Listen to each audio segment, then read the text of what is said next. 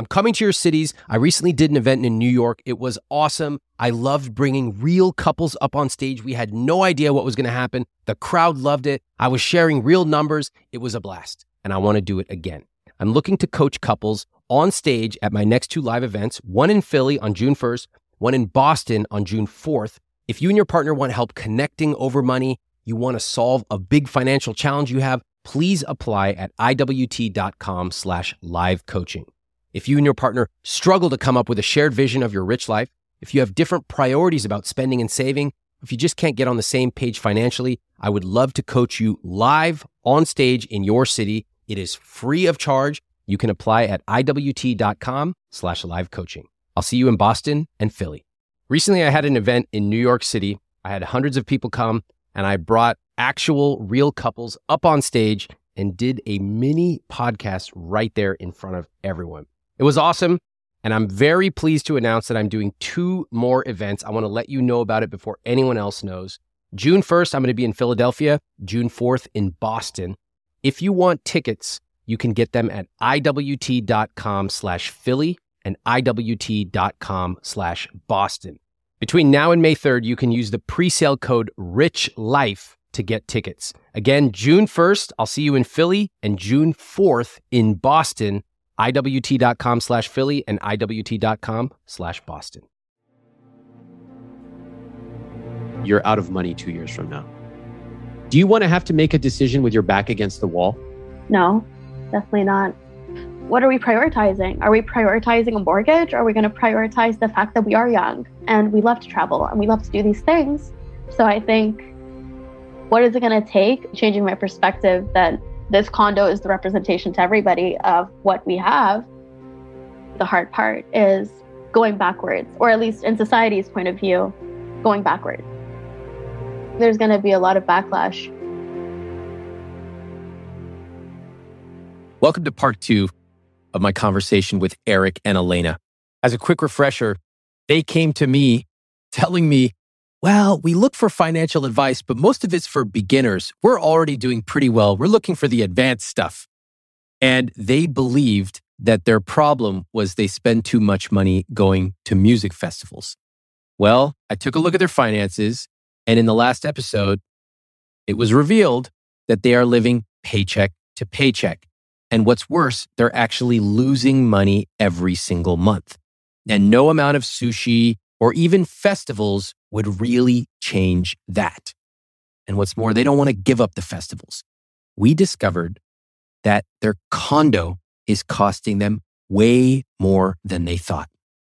They bought the condo using a big down payment with help from their parents. They didn't have enough for it. And it turns out that they are spending over $2,000 more than they were when they were renting. They are basically spending too much on their condo relative to what they thought. And this is causing them a lot of problems. So, why'd they do it? They did it for the same reason that so many of us believe we have to buy a house. They believed that they were throwing money away on rent. They believed all the realtors and parents that told us you have to buy a house. Otherwise, you're just a poor renter. And so today, in part two of this conversation, we're starting to grapple with what would happen if they sold the condo. Turns out the condo is much more than just a place to live for them. It's something that they built together. Elena even admitted that they both agreed to keep the condo before they got on this call with me. So think about what this means for her. Think about what this means for them. The most important things in our lives typically transcend dollars. Yet here I am suggesting the very thing she loves in particular, the very thing that represents their relationship to her, might not be the right decision for them. So today we're going to grapple with money psychology, money emotions, and peer pressure to keep a house. Because, of course, we are told over and over that you must buy a house. It's the greatest investment of all. Now, as we go through Today's episode, I will be talking about some of their numbers. We used a conscious spending plan. If you'd like to get a template of the conscious spending plan yourself, go to iwt.com slash episode 50. This is the I Will Teach You to Be Rich podcast. Let's get into it. I'm wondering if we have to sell the condo. Like, I'm wondering if we need to take this as like a lesson, as a lesson learned, as uh, we got taken by the wave and take it as like, you know, it happened and get out of it and then then restart. I don't think we're gonna sell the condo. As much as you don't want to hear we honestly we both went into this call being like we support our condo decision. This was the right thing for us. And I think we've definitely realized some things. But I don't think the solution is necessarily to sell the condo. You really think we should try to sell this condo? I mean, you heard what he said before, right? It's like you can stop going to sushi, you can cut out 50% of your music festivals, which I doubt that we will. I just don't know if us cutting out all of our expense, like all of these expenses, and I and I and I and I hate, you know, I think I'd rather take the hit and take the embarrassment of running um, with this. I mean, I'm a little speechless. I feel like this was something we were so confident about, and it was a huge step we took together, you know, for our future.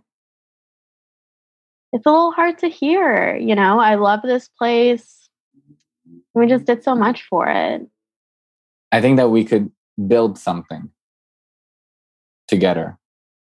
And I think we didn't build this condo in a way like we didn't build to get to this condo and i feel like we're we would minimize ourselves and we kind of would cocoon ourselves if we continued this way.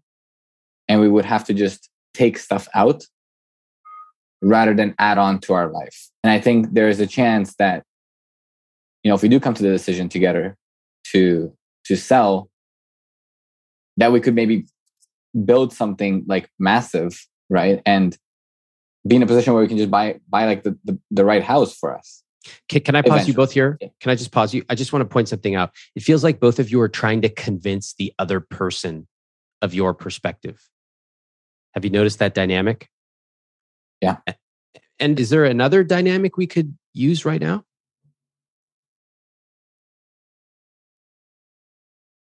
Talking about uh, how we feel about it. Let's try that. So you feel we could build something? Yes.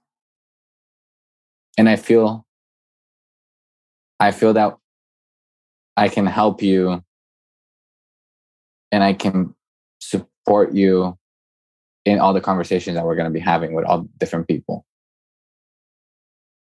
I think that would be like essential. Yeah. Is that support at that time for me, at least. Yeah. Uh, Eric, do you maybe want to ask Elena anything? Is what what's your biggest fear? I think I have two fears. I think one of them is the fear that like what if this was a good investment and it's going to like you know increase so much in the next few years and we're stupid for selling it now that's one of my fears is we don't know how much it's going to go up by.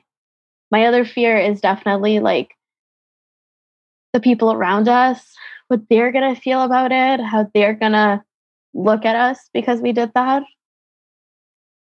So it worries me a little bit. I don't think we'd hear the end of it ever, hmm. really. Hmm. And I think it'd be once we do decide to purchase again, we'd have everybody breathing down our neck. And it'd be hard, honestly. Because I feel like I feel like everybody we tell that we own a place, they're like, oh my God, that's amazing. That's such a great step. That's such a great like step towards your financial future. And I think for us to sell it, it would really be like, whoa, like what happened? Why would you sell that? That's not a smart idea. Like, when are you going to purchase again? The prices are going to go up. So I think there's going to be a lot of backlash, at least for a short amount of time from friends. But I think from my parents, I'd never hear the end of it. Okay, I get it. People listening are going to say, why would you care what other people think? Guys, all of us care what other people think. We are social animals.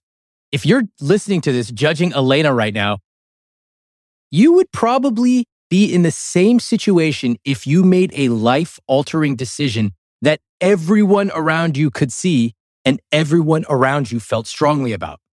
We're not talking about strangers on the street. We're talking about Elena's close friends and family. These are the people she sees at birthday parties, holidays, all the time. How would you feel if you knew that every time you saw them, they were going to ask you, why did you choose to rent again? What, what were you thinking? These barriers are significant. They're not frivolous. They actually prevent us from making big changes in our lives because we are concerned what other people will say. And that's real. It's not something to be shamed or judged. It's real. The best way to handle this is not to avoid it, in my opinion. It is to become knowledgeable and strong enough to have a confident answer if somebody asks us. But first, we've got to be honest that this is actually something that affects us. So I think that's going to kind of be the hard part is going backwards, or at least in society's point of view, going backwards. So I think that's kind of what I'm struggling with. But I'm also very known to not give a shit about what people think. And I don't know why this area specifically bothers me so much because in other areas, I don't really mind if my parents don't approve of it or our friends don't like it or whatever it is. I think this is just such a big thing and we're going against everybody's advice. And I think that is hard for me right now. I don't. I don't think we're going against everyone's advice. Uh, uh, hold on, Eric. Just want to point out you're about to try to convince her, but are you curious? I'm very curious. Why? Do you know? She's mentioned in other parts of life, I don't give a shit, but for some reason, in this part of life, I do care. Are you curious why? Yes. So ask her. Ask Why- her. Okay. Why? Why is? Why is? Why is? Why is it this particular thing? Like, why is it our condo? I think it's because it's that. It's because it's our condo. Because we we didn't get married, we don't have kids. This is an indication of something that's ours. so I think that's why it's more hard and and it's a little difficult. But Ask another question. I- I'm trying. I saw you. You did a great job. You're about to launch into some monologue. Nobody wants to hear it. She's saying something so important. Do you think our our our our finances are ours? Like, I do you think that our bank accounts are ours? Uh, it's a clumsy question from Eric, but I don't mind. At least he's trying. The real insight here is that most partners just don't ask enough questions. When I hear these conversations, I notice that most of you either explain to your partner, that's what you love to do, explain, or you constantly complain and spin about all the things that worry you about money. These are toxic patterns. You got to stop that shit. You want to see how you stack up?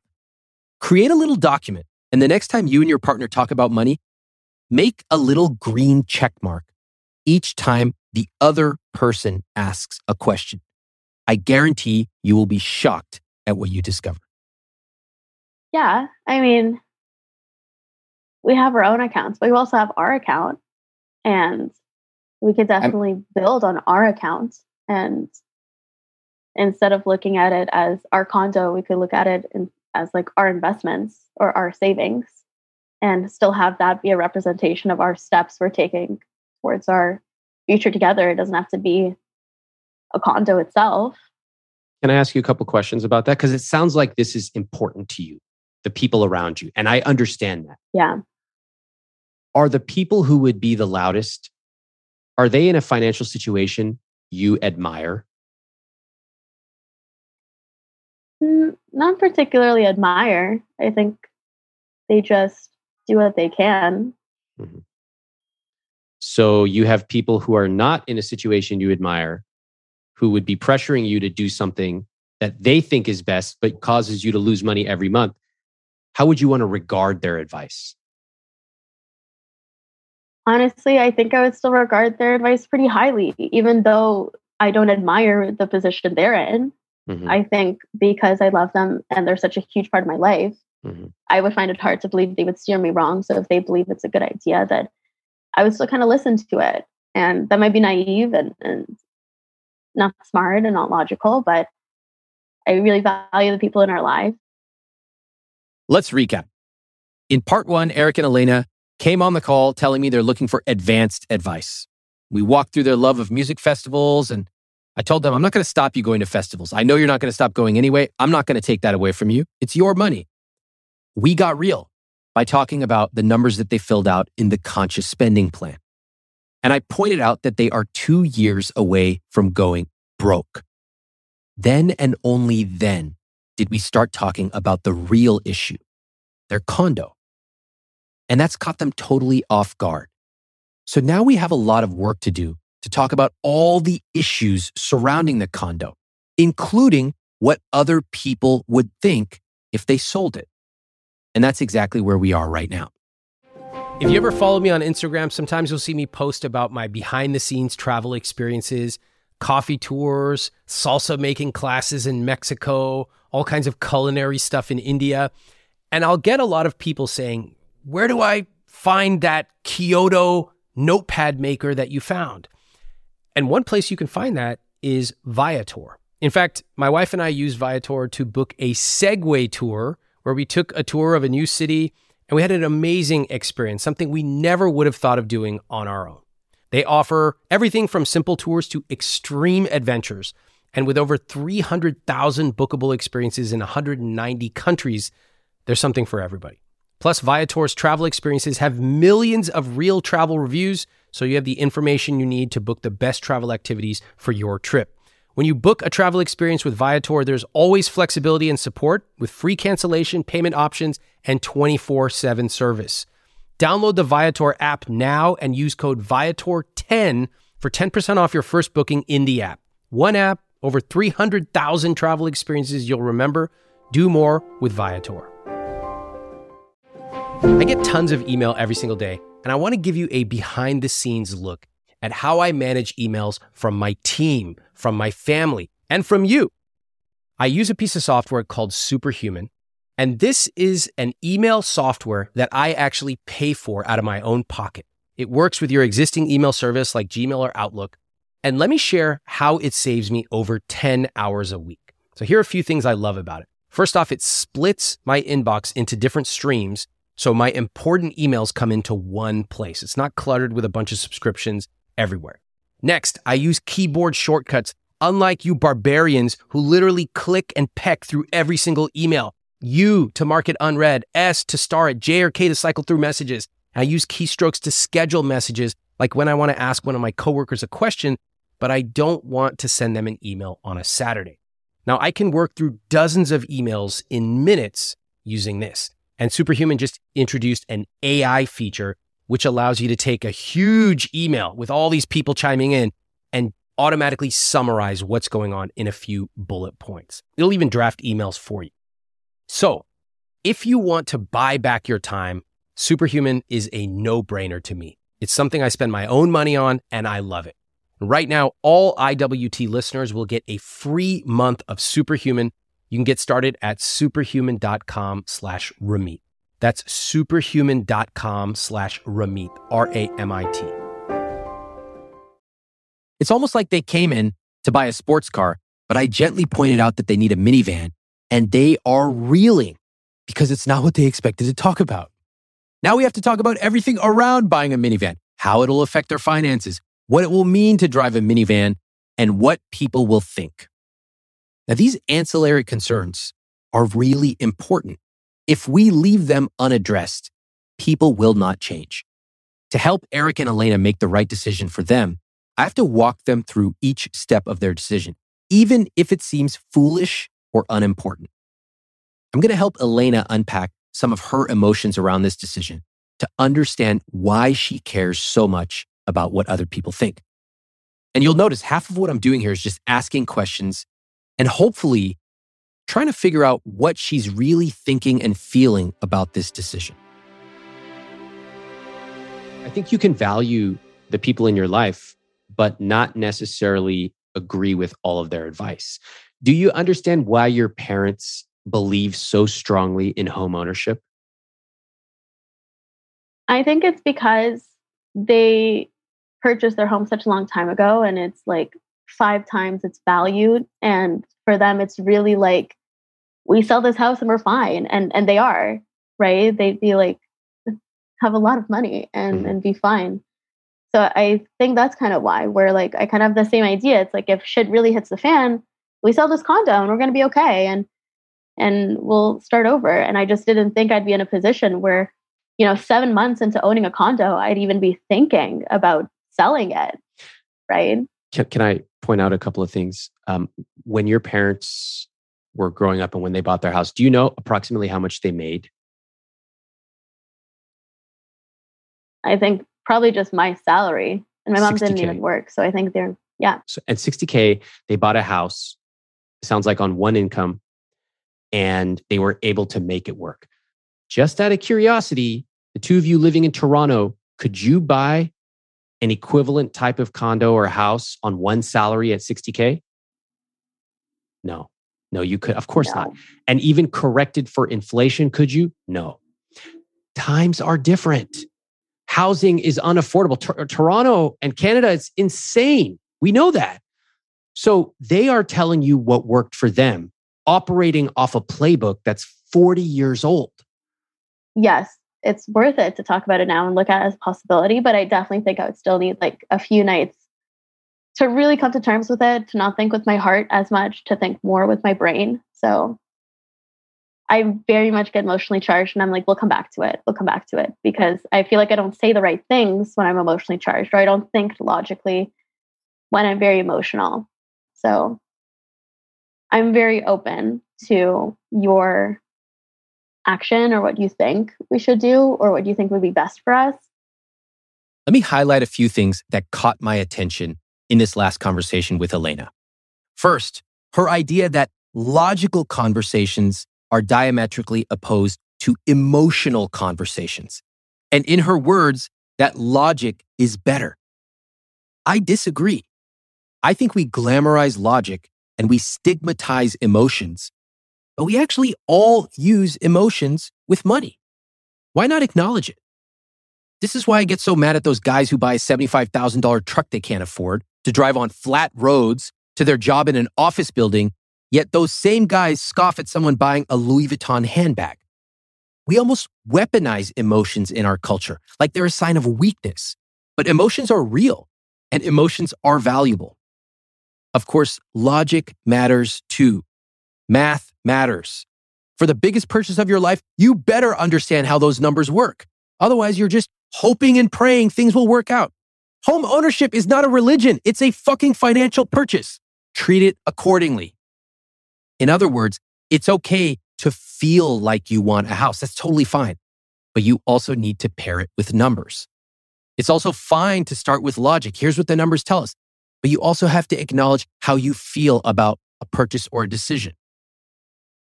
Second, let me emphasize that the advice from your parents might make sense today. It might have made sense back then, but it also might not make sense today. A lot of you have parents who are pressuring you to buy a house. You want to have a little fun? Go ask them what it cost to buy that house back then.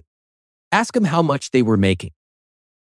Ask them how'd they do it on that kind of income? And how did they pay for kids, go to school and activities and saving money in their 401k? Oh, they didn't have a 401k. They only had a pension. Oh, how interesting. The reactions will be hilarious. First, they'll start off with an enthusiastic yes. They're proud they could buy a house on a modest income. And then as you start to probe a little bit more, hmm, it might get a little quieter. Like if you ask them, hey, mom, hey, dad, if a house in our neighborhood costs $600,000 and I make $75,000, how would you suggest I pay for it on one income? Hmm. I don't know. Maybe you shouldn't use this podcast to launch a verbal trap on your parents. But I'm sharing this to show you to put people's advice in context. Your parents lived in a different time with different financial circumstances. Evaluate their advice accordingly. Same for all these dumb billboards you see on the side of the road telling you you must buy, and if you don't, you're a loser. Put the advice in context, understand the numbers. Now, let me help Elena start to focus on their future. I have a friend of mine who's always cold. She told me she and her partner have totally different temperatures when they sleep. She goes to bed in a flannel pajama. She's got extra blankets. Her partner's running hot. So now she recently started testing the pod cover from 8 Sleep, one of our sponsors. Before she goes to sleep, she gets on the app, cranks up the heat, and when she gets into bed at night, it's already warm and waiting for her. The pod cover by 8 Sleep fits on your bed like a fitted sheet, and it collects information. It has sensors the pod then uses that information to understand what you need to get better sleep. You can set it to heat up or cool down before you get into bed. It also adjusts while you sleep. And you can set it to change temperatures to gently wake you up in the morning.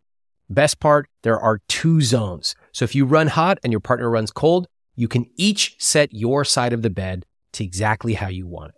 Improve the way you sleep by using my link at 8sleep.com slash Ramit for $200 off plus free shipping on their high-tech Pod 3 cover. That's 8sleep.com slash Ramit, E-I-G-H-T, sleep.com slash Ramit, R-A-M-I-T, for a better, smarter sleep. A few years ago, I was at a tea tasting in New York with one of my buddies. I thought it was going to be a normal tea tasting. Suddenly, six people from Japan come in.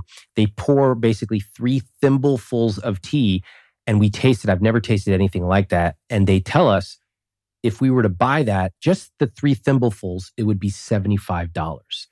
Now, drop for drop, that's the most expensive thing I've ever had to drink. Not all of us have the time or the money to buy that specific tea from that specific mountainside in Japan. But what if you could capture that feeling of the care and the love, even the way that they served it to us? What if you could bring that to your home every morning? Well, I want to introduce you to one of our newest sponsors, Pique Tea. What makes Pique Tea special is that the tea is cold extracted using only wild harvested leaves from 250 year old tea leaves. That makes the tea rich in minerals and other beneficial compounds. Now, the greatest part is that Pique Tea is zero prep. There's no tea bag that you have to steep for the perfect amount of time.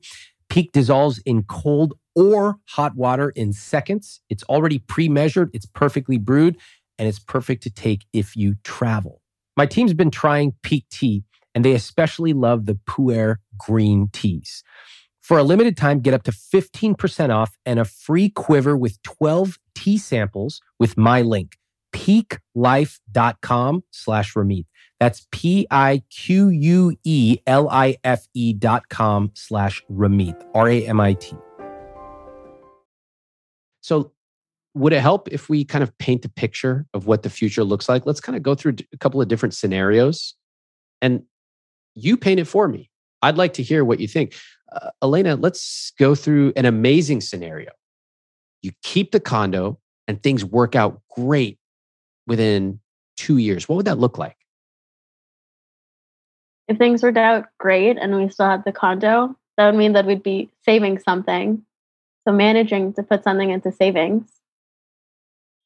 And I mean, hopefully still traveling as much as we can, but I know then if we're putting stuff into savings, that means that we are definitely cutting out of other areas of our life. That we both don't want to cut out of. So I'm not sure. Honestly, I'm still a little speechless of the fact of like the thought of selling it. So I'm not sure how to how to properly answer your question right now. Let's take it step by step. So 2 years from now, you have the condo, you're able to put more money into savings and investments, right? How would it work? How would you do that? I think we would need to be very firm with ourselves. I think the only way we're going to put money aside is by cutting things out. So it'd have to be one trip a year and pick whatever trip matters most to us that year. And that would save us like shit ton of money. Okay. Uh, that of, we could put aside. Out of curiosity, how many trips do you have booked for the rest of this year? This year we have about so July, June, August, September, November, five trips. And we already had one earlier. Okay. Oh, sorry. Um, when will you cancel all five of those? We wouldn't be able to cancel it. A lot of it is non refundable. Mm, It would okay. really be one of those things like, I'll start my diet on Monday, where it's like, And, and you need you to do something now about it. do you believe that? Do you believe that you will start your diet next year? I think it'd be really hard and definitely not something we want to do, but you're going to have to do things you don't want to do in life sometimes. Notice that subtle psychological tell. She shifted from talking about herself using I to you're going to have to do things you don't want to do sometimes. In other words, talking about someone else. Deep down, Elena knows that she won't start any kind of financial diet next year. You have five festivals for the rest of the year. You already locked in some prices, but you can still cancel them. You'll still save money. You'll you'll save money on Uber. You save money on flights. So you got to cancel five of them. Are you ready to do that? Maybe not five, maybe three. But you said you told me in your own vision that you can go to one festival per year. You already went to one. So it's time to cancel all five according to your vision. Yeah. So should we just cancel them right now? If canceling them means we keep the condo, I'd be open to it. I love this condo so much that I'd be okay putting aside some of my some of these interests. But it's it's also hard. Like I'm I'm saying this from like a very emotionally charged moment, right? So I don't know. I don't know. If push came to shove and right now you're like cancel the five festivals or sell your condo, I would cancel the five festivals. Mm-hmm. But I don't know, it's a very hard thing for me to think about. Eric, you want to weigh in here? I want to talk to Elena and I want to have a serious discussion about what our next step should be here. It's becoming more and more clear to me. I I, I, I wouldn't want to cancel the festivals. I'd sell the condo first before canceling the festivals, personally. You two don't need to quote get serious. That's just words. What, what does it really mean? Yeah, oh, we got to get serious. Nothing. It's just words. You know what you two need? You need a system. You need a rich life vision. What are we working towards? What do we want? We want five festivals a year? Awesome. Let's write it down. And we will commit to going to five festivals. And when we go, we already plan for it. So we are guilt free. Oh, we want the extra drinks or whatever. I don't know. I don't go to this EDM shit. You get whatever. Okay. Great. Guilt free. And also, where, where else do you want your money to be going besides rent and festivals? Where else? Investments. Yes. And you have a number, a percentage. The conscious spending plan, what does it recommend? 10. Yeah, 10% of take home pay. You can adjust it. You could make it nine. At your age, boy, if you walk away with 30 grand or so, you know, after all the fees and transactions and all that stuff, maybe you could put that in your investment account. Put 20K, maybe put 25K, take 5K, go have a great time. Okay. Wow, that would really boost some stuff up, catch up for not investing for a while. So you don't need to just quote, get serious. That's just a word you need to build in a system so your money is automatically going to the places it needs to go. That's how you build wealth. Less effort, less guilt, more results. You guys, stop it with this get serious shit. Stop it with this we need to have a conversation. Those are just words. You need a system. Anything else is a waste of time and doomed to failure. This is one of the core tenets of I Will Teach You to Be Rich systems over intentions. That's why I have the Rich Life System. Get it at iwt.com slash rich. It shows you exactly what to do with your money, how to afford the dream vacation you want to take at the end of this year, how to see if you can afford a house, when you can buy a car. It helps you put your system together. Now, this was a big breakthrough for both of them. Elena is starting to think in terms of trade offs now, which is very good.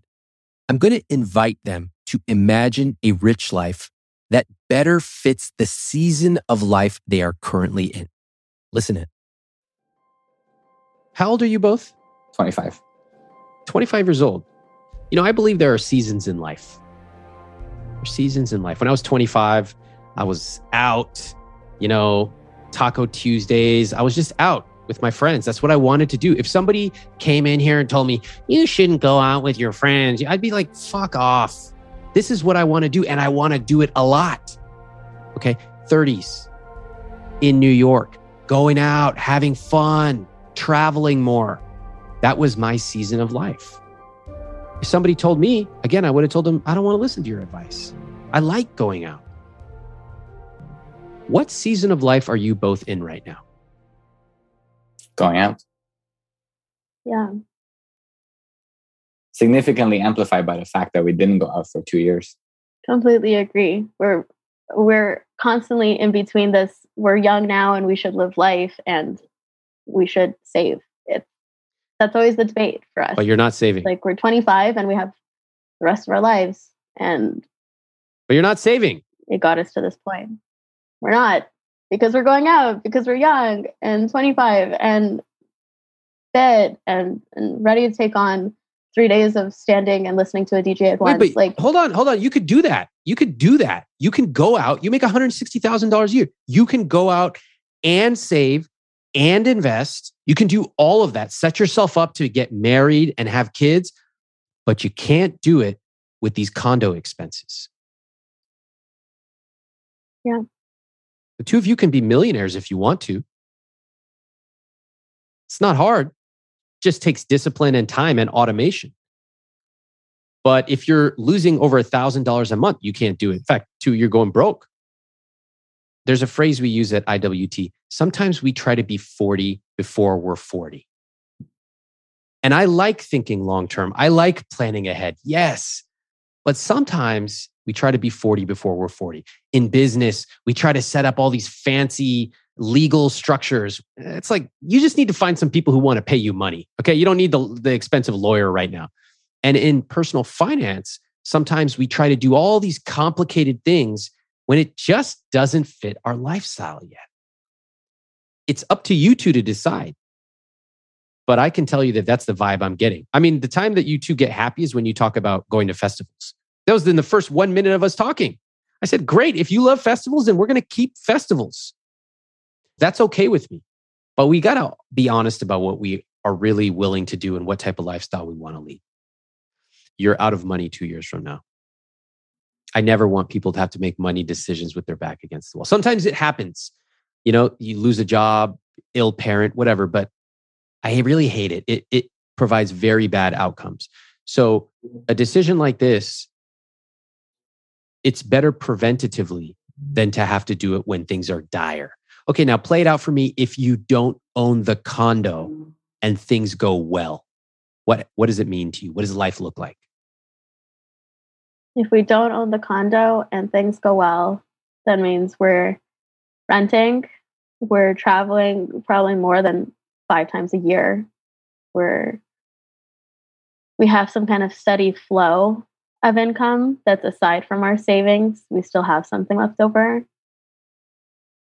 It seems nice and more like the lifestyle that we're living now in the sense of like being 25 wanting to go out and, and living life i Yeah. guess How often are you checking your accounts because you're saving thousands and investing thousands every single month? How often are you checking your accounts at that situation, Elena? ideally i don't even think we'd be really checking i think it would all be automated and our credit cards would be paid directly from our checkings and i check it like once a month to make sure everything was done properly Very good. That sounds pretty good to me. Everything Elena just said sounds like the kind of rich life she actually wants to be living. So let's talk next steps. Is it possible for them to make this a reality? This is the key. What do you say to them? You can't go in there like this. Uh, we, we ran our numbers and anyway, I hope, I think it's a good decision for us. What do you think? none of that shit. Elena, how would you say it if somebody asked you, why are you selling this place and renting? What would your body language and tone be? For us, the best decision was to rent. I don't feel like I would need to justify more than that. Love it. It's a decision between the both of us. Done. And are you living with us? Ah, where did this confidence come from? It's so good. I love that. Again, go through the process. Make sure that you both feel it and you know it because you ran the numbers. Nobody can argue. And, and, and of course, no one even has the right to argue with you because if you want to make a decision that's different, then who really gives a shit? It's your decision, it's your money. What I'm doing here is something called inoculation. Remember in the 80s, they would ask kids, if your friend tells you to smoke, what would you say? What they were doing was teaching those kids how to come up with counter arguments against something that they would one day face. That's inoculation. In part one of this conversation, we learned that Eric and Elena are actually petrified of what everyone around them will say. And I actually love their candor. Most of us are nervous or even deeply fearful of what other people will say about our unconventional money decisions. Well, at least Eric and Elena are honest about that. When I teach people to start a business through Earnable, we spend a lot of time talking about how to handle the pressures of people around them saying, Why are you starting a business? You should just be lucky to have a job. And when I help people make an unconventional money decision, inevitably, they finally admit that they are worried about what people will say. This is a normal reaction to us being human. And being able to plan how you're going to react, well, that's a skill you can learn. One of my money dials is generosity. For example, I love tipping big. I love buying gifts and experiences for my family. And recently, I bought my parents a subscription to Delete Me, this episode's sponsor. Delete Me is a subscription service that will remove your personal information that's being sold online. If you've ever Googled your name, you'll notice tons of search results with your personal information being shared online. That's not okay. It's not okay for you. It's definitely not okay for your family, including your parents. Now, Delete Me will remove it all your name, address, phone number, all of it. It automatically works in the background to scan and delete your personal information from over 30 data brokers, but they'll do custom requests on over 580 data brokers total. The thing is, identity theft is a real issue. An estimated 15 million Americans had their identity stolen in 2021. We've had a number of people on this very show who were victims of identity theft. And often it put them into tens of thousands of dollars of credit card debt and it ruined their credit. That's why I find Delete Me so valuable. It's a service that I personally use and I love it. They reviewed over 4,600 listings for me and removed dozens of pieces of personal information. I knew it would be important to protect my parents too, but I also knew that they probably wouldn't sign up themselves. So I just got it for them. So if generosity is one of your money dials, great. If you care about your parents at all, if you have ever given them a hug, just sign them up. You know they aren't going to do it for themselves, but you also know that they probably need it. So if you want to get your personal information and the personal information of your loved ones removed from search results on the web, go to joindeleteme.com slash Ramit for 20% off a plan for you or your entire family. That's joindeleteme.com slash Ramit, R-A-M-I-T for 20% off.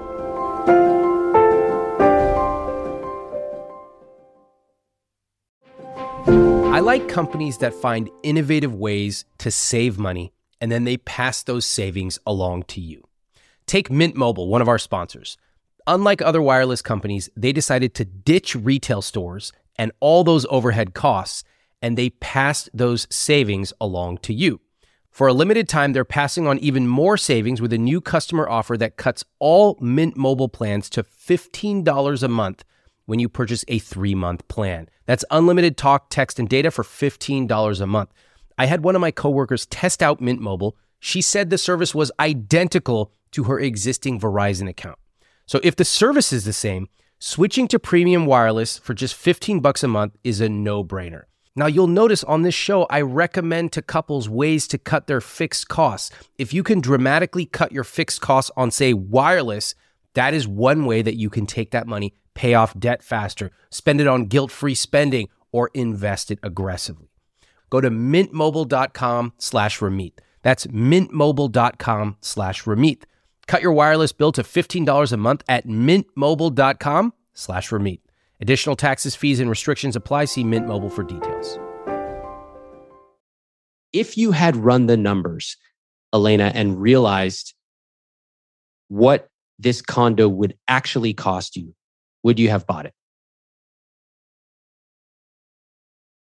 The logical answer is no. But I think when we did run the numbers, which we did, um, I mean, kind of, but when we did write it all down on paper, we saw that if like the maintenance fee was this much and this was the much for rent, like we saw that we weren't going to be saving. And knowing the fact that we weren't going to be saving, we still went ahead and purchased the condo. So I think now, kind of seeing it from this perspective of, you know, this condo is just sucking even more money out of us than we thought it would. Looking back at it, if I was in that specific moment, probably not. And it, it sucks and it's embarrassing to kind of think about that, like, we just made a $770,000 mistake. Okay. You did mm-hmm. incorrectly mm-hmm. run the numbers. Fine. You had good intentions. Also fine. But if you walk out of here with what, 30K in profit, I don't know. I'm not crying tears for the two of you. Oh, boo hoo. These mid 20s festival lovers walked out with 30K after a year. No, you need to flip the entire concept here. If you walk in and you're like, huh, how do I explain this really bad decision? You're playing defense. You're playing as if you lost. But you could just as easily say, okay, we learned something really valuable. And by the way, we were fortunate enough to make a profit from this lesson. Wow. So here's another thing you could say. You could say, you know what? we really loved the condo. But we realized when we ran the numbers after accounting for all of our expenses that it actually makes better financial sense for us to rent and to invest our money elsewhere. Now, the only people who are going to argue with you are going to say, oh, real estate's the best investment ever. Those fucking realtors are going to be telling you, oh, what do you mean? Real estate only goes up. Real estate does not only go up. Okay. Real estate goes down. Things don't just go up. So let them say what they're going to say. They believe real estate is the greatest. Do you know how many people have told me over the last 15 years that renting is stupid? I'm throwing money away on rent. What about equity? And guess what? I made more money renting and investing the difference than I ever would have made owning in San Francisco, LA, or New York. Let them say what they're going to say. Elena finally understands the severity of the situation they are in. Listen to her gradual change in tone as she finally connects all the dots from her past, present, and future. What has surprised you most on today's call? I think what surprised me most was just how, I guess, in like two hours, just how quickly my mind could change. As much as at the beginning, I'm like, I love this content. We're not getting rid of it. It's a great investment. Like, my mind's kind of changing about it of what are we prioritizing? Are we prioritizing a mortgage? Or are we going to prioritize the fact that we are young and we love to travel and we love to do these things? We're just realizing that I don't feel like we're rock bottom. I feel like we still have quite a bit of room to make the changes. We're still 25 and we own a condo and we can sell it and, and start over. And I think that's kind of what surprised me most is I don't feel like this is detrimental I think we're getting there. I think like even this conversation is such an indication of that. Why do we need to put ourselves in an uncomfortable financial position now when now should be the time that we're making 160K and living life like we're making 160K? So I think what is it going to take? Changing my perspective that this condo is the representation to everybody of what we have maybe it wasn't a smart investment and maybe we are a little embarrassed, but that doesn't mean that it's the end of the world right now. And it could be right for some people, but I think for us, unfortunately, now it's not the best. We're realizing this together and that we're sort of coming to this point of like, damn, like it, it, it did happen. I feel like this is almost like one of the best case scenario, like, like best case scenarios to be bamboozled. Like, damn, we bought a bought a six hundred thousand condo. Now it's seven hundred thousand. We made we even made a little money out of a mistake. Outstanding. Okay. First off, don't want you to make any rapid decisions. Rapid decisions are what got you here. I want you to slow everything down. I want you both to feel totally comfortable, whatever decision you both make. It's your decision. You two have to really be thoughtful before you make it. Run your numbers carefully, okay? And you have to be rock solid with each other. You two are a team. Right now, you're living together, you own something together, eventually, you'll be married. You're, it's going to be you against the world sometimes. Maybe your parenting style, maybe where you choose to send your kids to school, maybe where you vacation, or the way you dress or decorate, whatever. You're going to start doing something unconventional. Well, you already do this festival thing, it's unconventional. I'm sure some people are like, that's so foolish. So you have to find a way for the two of you to get united. This is us. We're confident about this. You probably want to find some renter friends who are like, oh, yeah, we rent on purpose because it makes no fucking sense for us. I really enjoyed speaking with Eric and Elena. You know, for years, I've been telling people that real estate is not always the greatest investment and to run the numbers before you buy a house, particularly as your primary residence. But it's rare that I get a chance to speak with a couple that perfectly exemplifies this. Eric and Elena are young. They have things that they want to do right now in this season of life. They want to go to music festivals. I don't find that frivolous. I think it's awesome. They have something they love. But where they have chosen to spend their money does not line up with their core values. They are not living a rich life based on where they are spending their time and money. So it's important to recognize the season of life you're in and to use your money to support that lifestyle, even use it extravagantly. That's how you use money to create joy. Now, I received a follow up from Eric and Elena after I spoke with them. You can read the full letters at iwt.com slash follow-ups. And I highly encourage you to read these letters because they are absolutely amazing. Here's an excerpt from what Elena said. It's one of my favorite excerpts I have ever read on this show. She said, this idea that was engraved in my mind before was that we need to make lifestyle changes to afford our condo. My perspective now is we need to make changes to our living arrangements to afford our lifestyle. Did you hear that? Instead of letting the tail wag the dog and deciding we need to buy a house and then whatever's left over, we'll use it to live our life, she flipped it. We're going to use our money to live the rich life we want. And if a house happens to fit in there, great. If not, also great. Our rich life comes first. A few days later, she emailed me again and said that they'd scheduled a meeting with their realtor to discuss selling the condo. You can read the full letters from Eric and Elena at iwt.com slash follow-ups. And to get a copy of the conscious spending plan that they used, go to iwt.com slash episode 50. Thanks for listening to I Will Teach You to Be Rich.